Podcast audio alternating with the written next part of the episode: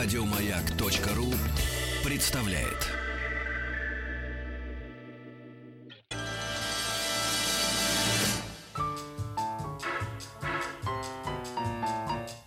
Научно-популярный радиожурнал. Кафедра.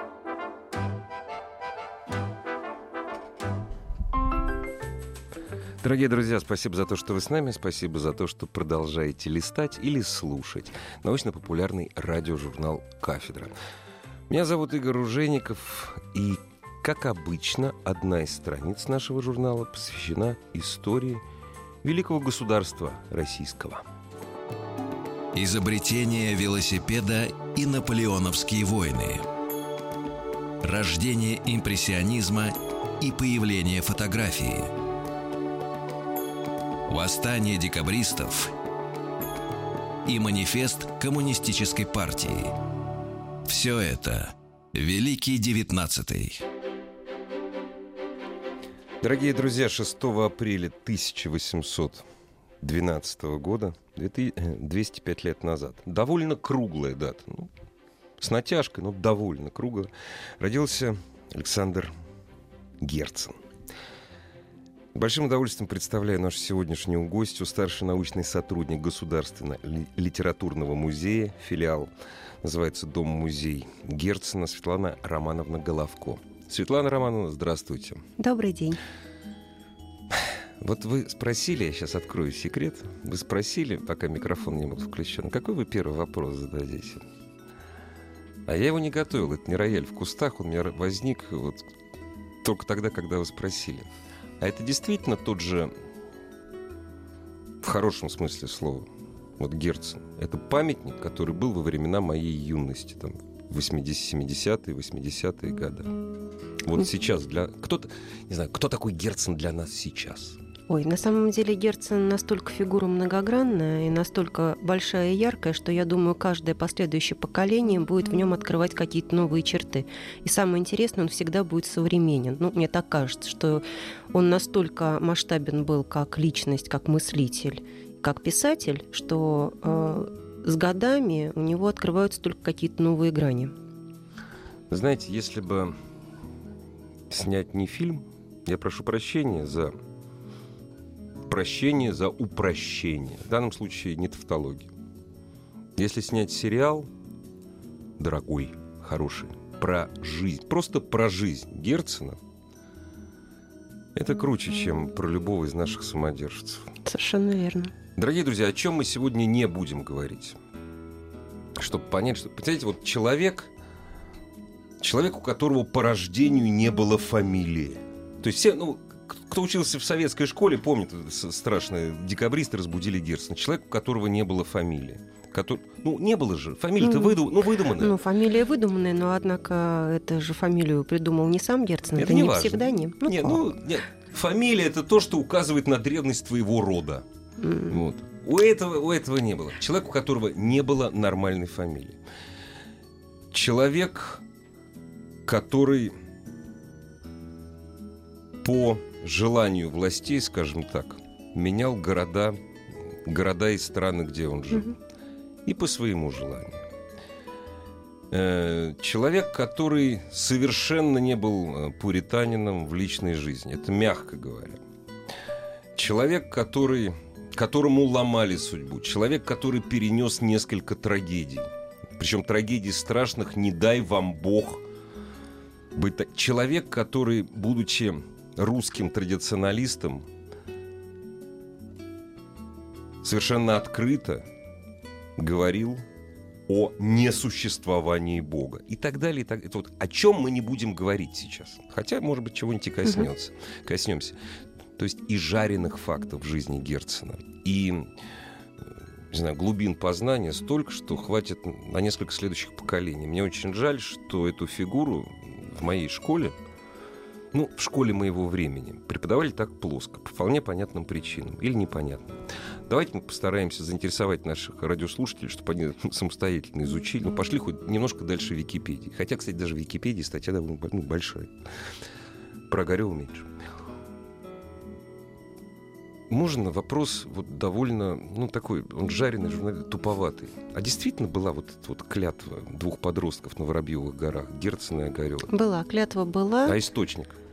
Ну, во-первых, конечно, слова самого Герцена нам нет оснований им не доверять. Дело в том, что, э, конечно, э, сам про себя он написал очень подробно в «Былом и думах», но э, у него есть некоторые несовпадения фактов, дат По и просто. по времени, Ну да. потому что особенно, конечно, если он начинает, это такая такая логика следования мысли, он начинает перескакивать по времени, у него интересует какая-то фигура, и он, значит, ее в разных датах, в разных временах, в разных ситуациях исследует. В том числе это относится и к нему самому, и к его окружению, и к его друзьям. Но это вот, ну, такой вот, мне кажется, просто особенность памяти. Ну, это, наверное, у каждого человека так, у талантливого человека особенно. Так вот, и несмотря на то, что у него есть некие такие неувязки, однако по большей части он, конечно, следует, потому что это подчеркивается письмами, это подтверждается какими-то косвенными свидетельствами, это подтверждается воспоминаниями современников. Ну, в данном случае об этой клятве он пишет несколько раз, и э, место, во-первых, указывает очень точно. И м, учитывая, насколько вот эта вот дружба с Огаревым была для него важна и дорога, тут даже вопрос не в том, была ли эта клятва. Она была. Тут вопрос даже не в том, когда она была, потому что тут как раз даты точной нет. Это, это важно. Это важно. Это может быть 26-й год, потому что точно известно, что это уже после восстания декабристов. Скорее всего, это 26-й или 27-й. Ну, он пишет, мальчики 13-14 лет. А, все-таки он верхнюю границу выставляет да, 14 Да, да. То есть нижняя граница это вот восстание декабристов. И известно, что это было летом, значит, соответственно, это, э, скорее всего, 26 или 27 год больше интересно именно содержание этой клятвы. Конечно. Потому что вот это вот очень абстрактная формулировка Герцена «пожертвовать жизнью на избранную нами борьбу», она, конечно, очень такая расплывчатая, потому что, э, конечно, в первую очередь, почему эта клятва, она вообще состоялась как факт. Потому что, учитывая, насколько два мальчика очень таких романтичных, очень воспитанных на, там, не знаю, на римской и греческой истории, на их любимом Шиллере, на там, ну, опять-таки, восстание декабристов. Тоже Французская очень революция. Французская революция, была, естественно. А, но в данном случае, почему я упоминаю римскую историю Шиллеров? Потому что это, опять-таки, две такие были знаковые а, вещи. Это была клятва Горациев в Риме, и это была клятва швейцарских конфедератов, которая отражена а, в пьесе Шиллера. Вот, скорее всего, эта клятва, она возникла вот по аналогии, может, по такому вдохновенному порыву. А точного содержания ее мы знать не можем. Другое дело, что это действительно была... Это нельзя, я прошу... Про... Знаете, я... Шиллер, да, я киваю, а это в «Разбойниках», что ли? Нет. Я, я не помню. Ну, правда. Нет. Неважно. Вот. А, и надо сказать, что, скорее всего, это была клятва вечной дружбы. Плюс там еще что-то. Вообще, э, Герцен пишет об этом не о клятве, а вообще о своих вот таких внутренних настроениях, его и Огарева. О том, что они себе представляли какое-то великое будущее, будучи там действительно 12, 13, 14 лет, ну, естественно. Это, кстати сказать, из герценовского окружения знаменитая фраза, что там мне 20 лет еще ничего не сделано для будущего. Вот. И у них они очень четко осознавали, что именно они будут дальше делать историю что в дальнейшем история будет зависеть это от них, именно от них. И они это очень рано осознали. И вот какая интересная вещь, что представляя себе вот свое будущее, вот именно в этом возрасте, и рисуя его в таких романтических тонах, э, на самом деле это было довольно мрачные тона. Это была в первую очередь какая-то мученическая смерть за свободу и за Отечество. Нормальные романтические Да, отношения на да, фоне да. э, того, что произошло на Сенате. Совершенно еще, верно. же. Мученическая смерть. Это... Нет, для 12-14 лет нормально. Мгм. Меня что интересует? Они, как, как вы думаете, потому что Герцен об этом не писал, Огарев не писал. А если писал, вы меня поправьте. Мгм. Они же не собирались с самодержавием бороться. Нет. Вот, самое главное. У нас же, понимаете, у нас же декабристы, они разбудили Герцена. Это сам, вот все, что мы знаем. Раз мы разбудили Герцена, э, у детишек в 70-е годы после этой фразы рождалась такая мысль. А, Герцен, значит, решил бороться с самодержавием, чуть ли не народовольцем быть. То есть у нас что Герцен, что народовольцы, это рядом совсем. То есть, ну что там между ними? Угу. И по времени, и по, общественной, по развитию общественной мысли. Совсем скоро, с точки зрения, ну, не знаю, исторической перспективы, для нас тем более, ну, Герцен поступает в университет. Наверное, наверное, один из рассадников вольнодумия в то время. Или как? Нет, с одной стороны, конечно, да, Московский университет, он очень выгодно отличался вот именно на тот момент от Петербургского, именно большей свободой да. мысли, большей свободы э, студентов. И гораздо больше... больше от кадетского корпуса. Ну, конечно, конечно. Ну, это, это отдаленность от да, столицы, да. это в первую очередь, конечно, повлияло, это понятно. Но дело в том, что вот э, как раз говорили о том, что ну, не в тот же момент, э, когда Герцен давал эту клятву, у него была идея бороться с самодержавием. Ну, конечно. Нет, конечно. Это вообще, эта идея идея, она возникла очень сильно потом, и она, собственно говоря, была подхлестнута именно вот всякими жизненными герценовскими обстоятельствами. Потому что, поступая в университет, он абсолютно искренне мечтал сделать блестящую государственную карьеру. И служить государству служить и народу. государству и народу именно на абсолютно государственном поприще. Он мысленно себя видел чем-нибудь великим государственным деятелем, советником царя, там, чуть ну, ли да, не вторым да, Спиранским. Да. И самое интересное, что по масштабу личности, по уму, по э, трудолюбию, по его вот, э, амбициям и возможности достижения карьеры, это вполне он было вероятно. Он... Абсолютно. Прервемся совсем ненадолго.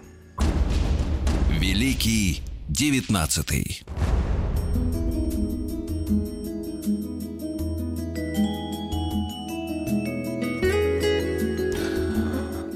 Опять же о мифах. Вечно гонимый Герцен э, в условиях э, жесточайшего, э, жесточайшего давления Палкина.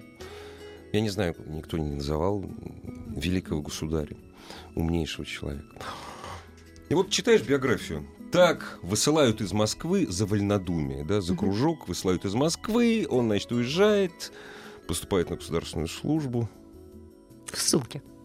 Ну, вот с точки зрения советского образования, это и государственная служба у него была всегда. Ну, ведь правда же, да? Как, за что его выслали? Если бы его выслали за призыв э, свергнуть Николая I, его бы выслали, не знаю, в Соликамск, в Кандалах, наверное. Конечно. А так как... Шалость какая-то была или что, что там непонятно? Ну, на самом деле, это действительно была э, очень такая глупая история, потому что, э, учитывая, немножко сейчас перескочу вперед, угу, как Герцен, да. учитывая его вторую ссылку, Герцен писал, что первый раз меня арестовали по делу о вечеринке, на которой я не присутствовал, второй раз меня арестовали по делу о сплетне, которую трепал весь город арестовали одного немца. Ну, да. Нет, что касается вот этой студенческой пирушки, там э, ситуация была такая, что на вечеринке уже после окончания университета, это было в 1933 году, э, значит, арестовали после этой вечеринки, на которой пелись пасквильные стихи, это довольно такая действительно скобрезная песенка в адрес э, Николая Первого. Сочинил ее, скорее всего, Соколовский. Он был поэтом, он был близок вот к этому герценовскому кругу. Но на этой вечеринке не было ни Герцена, ни Огарева. А, но Огарева подозревали в сочинительстве этих стихов, потому что он тоже был довольно известным в университете поэтом. Сначала арестовали Огарева, и когда изъяли его с Герценом переписку, ну там понятно, они достаточно свободно действительно обсуждали в частной переписке. И... Существующие порядки, скажем И так. существующие да. порядки, и... и... Личность... Нет, нет, личность нет. не трогали, вот ну, это важно. Это я, я не могу сейчас дословно вам воспроизвести, mm. но, по крайней мере, у них было достаточно много рассуждений, э, во-первых, о философии социальной, того же самого Сан-Симона и Фурье. Понятно. Э, достаточно свободно они рассуждали о, понятно, французской революции. Опять-таки, они вспоминали декабристов. То есть э, объем переписки был Нет, очень большой. Сен-Симон это ненаказуемо, а воспоминания, воспоминания mm-hmm. о декабристе, mm-hmm. вот, вот это уже серьезно. Ну, это в том-то и да. дело. И вот как раз Герцена и арестовали через несколько дней после Огарёза вот с этой вот формулировкой, как опасного вольнодумца, весьма вредного для общества. Надо эту формулировку снова ввести, я считаю, Да. Значит, его чего? Его за блок арестовали, да? Мгм. За, за блок. Ну, по сути дела, Одна- да. Точнее, од- одного пытались арестовать за блок, второго за комментарий. Ну, по сути М. дела, да. Круто. Но, тем не менее, ему... То есть его просто... После этого его выслали... По решению суда его выслали из Москвы. Нет, ну, во-первых, он год просидел в тюрьме. Ну да, он просидел. Да, ну почти. Под год, следствием чуть меньше. Под следствием, Под следствием. да. А потом по решению суда его просто высылают. Мгм. Нет? Вообще, пригов- ну, там же много народу арестовали. конечно, Но вообще-то приговор был э, не больше, не меньше, а каторга. А, все-таки Да, по приговору. Приговор каторга. был каторгой. Только личный указ царя заменил каторгу на ссылку. Ну вот сейчас существует уже мнение о том, что ну каторга это было так, чтобы припугнуть. На самом деле никто их на каторгу отправлять не собирался. Трудно сказать Кто на знает? данный момент, да, Кто кто, знает? знает. неизвестно. Достоверно известно, что у Огарева у него действительно был очень богатый и влиятельный отец. Вот он ему смог выхлопотать ссылку в собственное имение в Пензенскую губернию. Хорошая ссылка. Да, Но в июле и в Крыму. ну, совершенно верно. Там уже Огарев э, занимался литературой, музыкой, ухаживал за племянницей Ну, губернатора. в ссылке был. Да. Женился на ней благополучно. Ну, Это вот та самая? Ну, это Рослав- Огарева? Рославль. Не, Нет, это это, это, это, это Мария Рославлева. это, дорогие другая. друзья, это те, сюжет- это те сюжеты сериала, э, которые не войдут в нашу сегодняшнюю беседу. Та жена Огарева, другая жена Огарева. Вот, ну, первая. Да. Вот. э, А вот э, Герцена его отправили в- именно по первому решению его отправили в Пермь. Это по тем временам была, ну, в общем, почти что Сибирь, Ну, действительно. ну да. Потому что отец Герцена, он, конечно, тоже пытался повлиять на то, что поближе, и как-то вот не так надолго, но, тем не менее, сам Яковлев тоже ведь был в опале этот момент, поэтому его мнение мало чего Не меняло. учитывал. М, Он э, писал прошение, он обращался к своим бывшим влиятельным друзьям, но вот это вот осталось без внимания. Но в Перми Герцен провел не очень много времени. И, кстати, интересная деталь. Вот когда вот он едет в ссылку, пересекая какую-то реку, по-моему, чуть ли не Волгу, а, попадая вот этот вот шторм на реке, там, в каком-то утлом ялике, он все это очень красочно и живописно а, рассказывает в «Былом и домах». Вот у него была единственная мысль, что ну не могу же я там в 21 год погибнуть сейчас вот на этой вот реке, еще ничего не сделав. Да, но вода через его жизнь прошла Да, все-таки, к сожалению. Это да, да. это да. Ну, красиво. Один кричал, я помню, тоже на реке «Спасайте меня», единственный сын своей матери. То есть вообще русские писатели и вообще вода, это как-то... Ну, морс- мы морская держава. Морская, водная. Когда начинает появляться мыслитель, философ, ну и действительно вольнодумец, уже сложившийся Герцен, после первой ссылки или уже в ссылке? Ну, ну, во-первых, в ссылке. В ссылке. Постепенно это начинает выкристаллизовываться, потому что, как я уже сказала, в Перми он прожил не очень долго, Недолго. ну, там пару месяцев, потом его перевели в Вятку. Вот в Вятке он насмотрелся такого, что, в общем, наверное, даже Салтыкову-Щедрину это не снилось. И он об этом тоже много пишет. И живописует все вот эти вот нравы губернские. И этого губернатора Тюфяева, который владел территорией равной там, половине Европы, и что он на ней творил, и Мгм. какие там бюрократические проблемы, какие бюрократические хитрости, какие глупости там творились, он этого насмотрелся на всю оставшуюся общем, жизнь. Салтыков-Щедрин и Николай Васильевич Гоголь отдыхают. Ну, Ну, ну, по крайней мере, где-то где-то да. рядом. Все, все это рядом. Просто Герцен, э, он все это прессует очень плотно. Э, Он упоминает какие-то отдельные эпизоды. Вот если каждый его эпизод развернуть, это действительно это будет Мгм. отдельная повесть или даже, может быть, целый роман. Он это все это как в альманах собирает в кучку.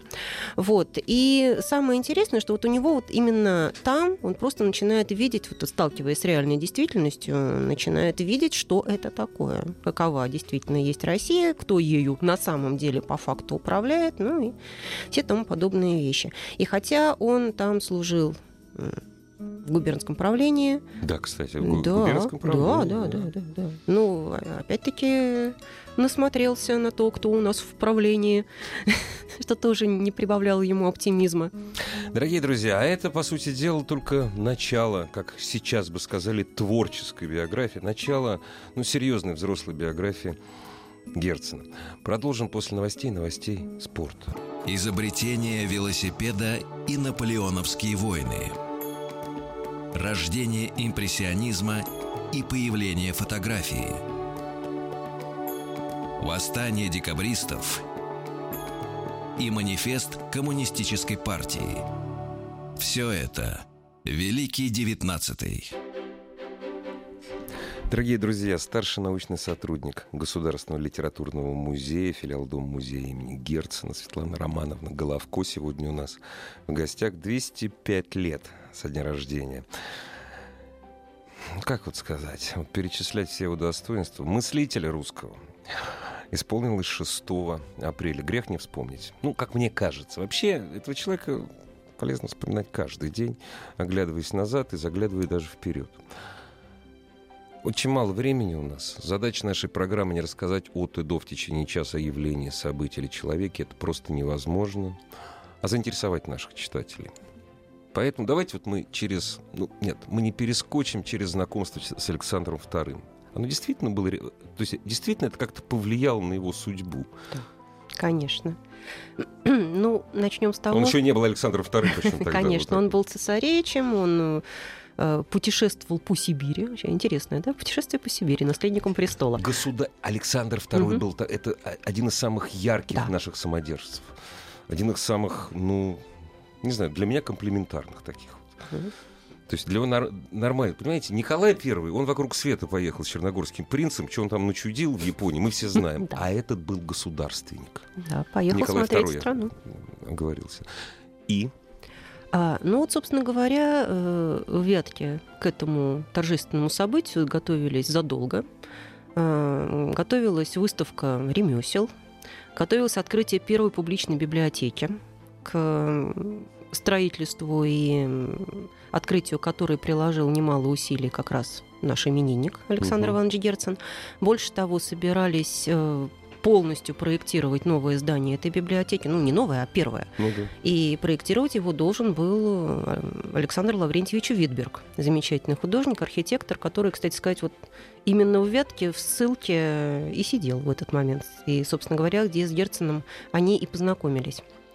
Так вот, э, ну, Правда, новое здание построить не построили, однако открыли, тем Потому не деньги менее. разворовали, как ну, обычно. Наве- ну, наверное, шутка, ну, наверное. Может быть, не успевали, там ну, тоже да. темная история. Tраву покрасили общем, к приезду. Ну, по крайней мере, Герцен действительно там в течение полугода, если не года, занимался подбором литературы, выписывал книги, там, сам их подбирал и комплектовал вот эту библиотеку. И вот представьте себе парадоксальную ситуацию, что торжественную речь при открытии этой библиотеки в присутствии наследника престола, там, властей, поручают написать и прочитать кому? Герцену. Сыльному. Сыльному, незаконно рожденному Вольно, вольнодум. вольнодумцу. Да. Да? Там получается, что у Вятки не нашлось более умного человека интеллектуального. Наверное, получается, что в частных беседах особенно с властьдержащими местными, Герцен себя как умный человек никак как вольнодумец не проявил, наверное. Ну, однако он произвел очень сильное впечатление на Жуковского, который понимал, что, в общем, этому талантливому молодому человеку совершенно не место в этой провинции. И именно благодаря ходатайству Жуковского Герцена наконец-то перевели поближе к Москве в город Владимир. И, кстати, э, вспоминая о встрече с, и беседе с э, будущим Александром II, Герцен так мимолетом пишет такую замечательную фразу. Он произвел на меня впечатление очень неглупого человека. Знаете, сразу вспоминается э, фраза Николая Первого. Единственная встреча с Александром Сергеевичем сегодня я беседовал, возможно, с одним из самых умных людей России. Вот перекресток такой. То есть отдал должное. Да, безусловно. И, ну и позже, конечно, он будет и писать Александру II открытые письма, и будет всячески приветствовать э, э, наконец-то освобождение крестьян, но это будет позже. Но однако вот некое такое ну, частное отношение, mm-hmm. оно где-то завуалировано, наверное, все-таки будет присутствовать. А знаете, почему я об этом спросил? Mm-hmm. Нет, во-первых, потому что это интересно. Да, это было. И второе. Была такая практика вольнодумцев не выпускать за рубеж. Когда-то она была такая практика, и, судя по всему, Пушкину действительно не давали угу. загран не закрывали, а паспорт, он был единый, не, не давали паспорт для выезда за границу, потому, ну, не, была такая, такая практика такая была в первом жандарском управлении. Ну, возможно, опять же, никто не знает, кто ему паспорт не давал. Николай ему не давал паспорт или Христо, Христофорович. Ну да, да, да. Но потом что-то меняется. Почему, Ге... Почему Герцена выпустили? Он был не опасен или как? Как вот история отъезда, мы перескакиваем, история его постоянного уже отъезда за границу. Ну, во-первых, он не собирался уезжать навсегда, это Ах, совершенно вот четко. вот, Он да? абсолютно не собирался уезжать навсегда, он отправлялся именно в путешествие. Во-вторых, ему тоже очень долгое время паспорт не давали. А, И дали ему только в конце 46 года, в самом-самом конце. И это произошло уже после смерти его отца, когда Герцен получил состояние, стал действительно свободно распоряжаться финансами и смог действительно реально задумываться о заграничном путешествии.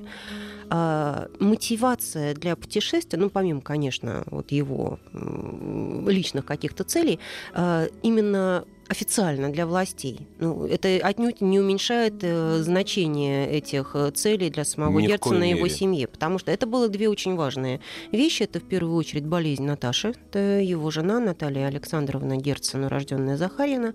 Дело в том, что у нее была чехотка, ее в то время не лечили. И, кстати сказать, э, получила Наташа чехотку во время второй ссылки Герцена в Новгороде, и это он тоже считал как вот, ну, вот некую такую личную рану, которую нанес ему э, скажем так, императорский престол. Ну да, говорить так в строй общем. престол, Да, да, да, да. да, да, да. Потому что у Герцена был целый такой синодик. Он туда, это, это- это знаменитый вот этот его список. Да, Там Пушкин убит на дуэли ну, и так далее. да. Там, и это он опять-таки ставил в вину вот власть придержащим, что не доглядели, не досмотрели. Власть ну, и придержащая далее. этот синодик не читала, поэтому был выпущен. Не сразу, но был Нет. выпущен. И вторая важная причина это э, болезнь его м, второго сына, Сына, младшего сына Коли. Он был глухонемым. При этом мальчик был действительно очень талантливый, а в России просто не было подобных учителей, которые работали бы с детьми вот м, Не имеющими э, слуха от рождения. Да, да, да, да, совершенно верно. Это вот были две такие главные именно официальные причины. Ну, а для себя, конечно, Герцу нужно было видеть Европу, нужно было общаться с людьми, расширять кругозор, ну и так далее, и так далее. Это все вполне объяснимо и вполне понятно. Я говорю, двух вот этих вот важных причин семейных это отнюдь не, от- не отменяет. Конечно. А когда Герц... э, Он случайно остался навсегда за границей? Вот пошло, пошло и пошло. Да, пошло, по- Так вот, вот получилось. просто таким Это образом. стало цепляться одно за Мгм. другим. Но э, нет, там, в общем-то, были совершенно конкретные причины. Это не как Тургенев, который действительно просто там жил, жил, жил, да и остался. Вот, не совсем так. Э, потому что м, Герцен, он, м, по словам нашего уважаемого Александра Николаевича Архангельского, стал первым русским интеллигентом, который, в общем, на полных правах вошел вот в европейскую семью интеллигенции. Огромное вам спасибо за эту фразу, потому как я вот все жду, когда я спрошу о месте Герцена э, в Европе XIX века. Вот пора уже прийти. Какие...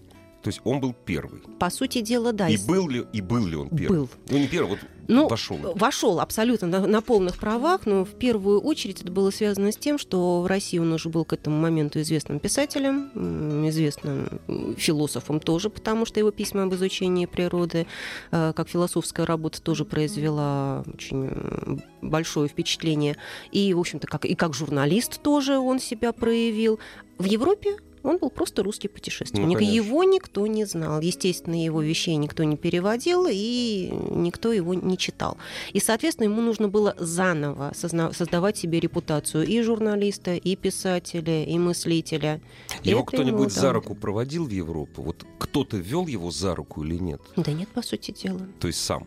Да. Нет, ну, естественно, приехав э, в Европу, он встретил там множество русских же знакомых, ну, там был же Аненкова, например, Анненков, который... да. да.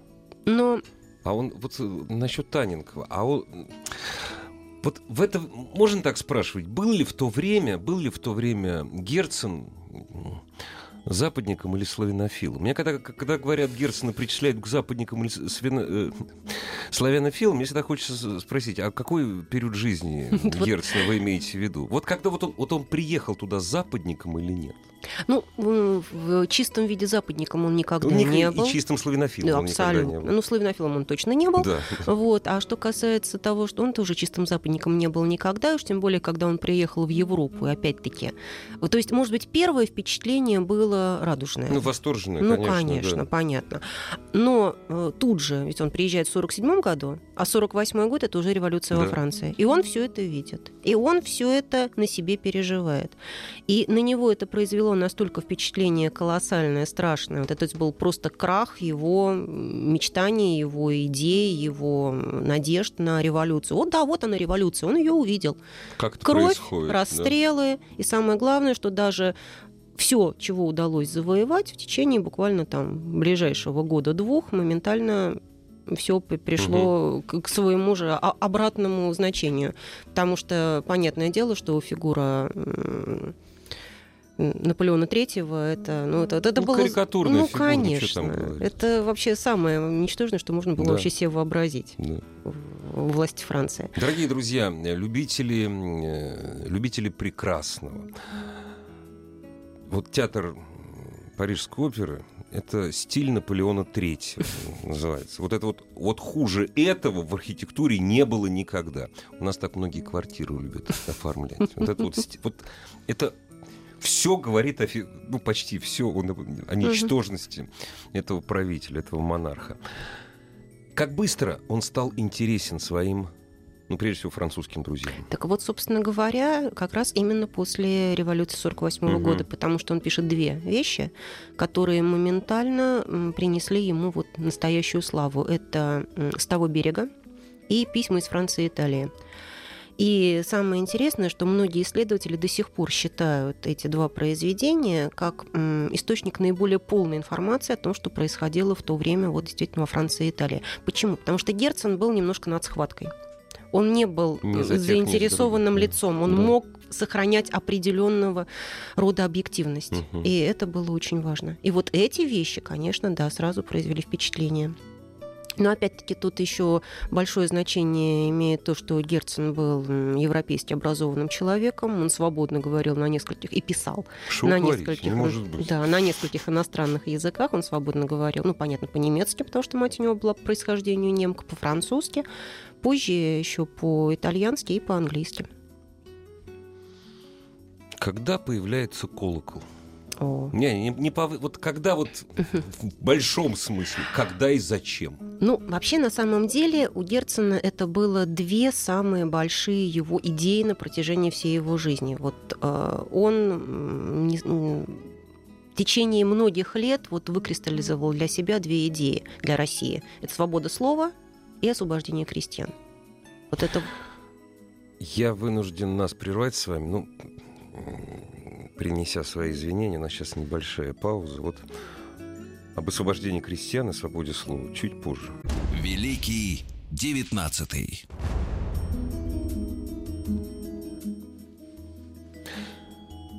Александр Герцен вчера, сегодня, завтра. Будет у него завтра обязательно, я в этом полностью уверен. Если не верите, ну, ну хотя бы было и дум прочитайте.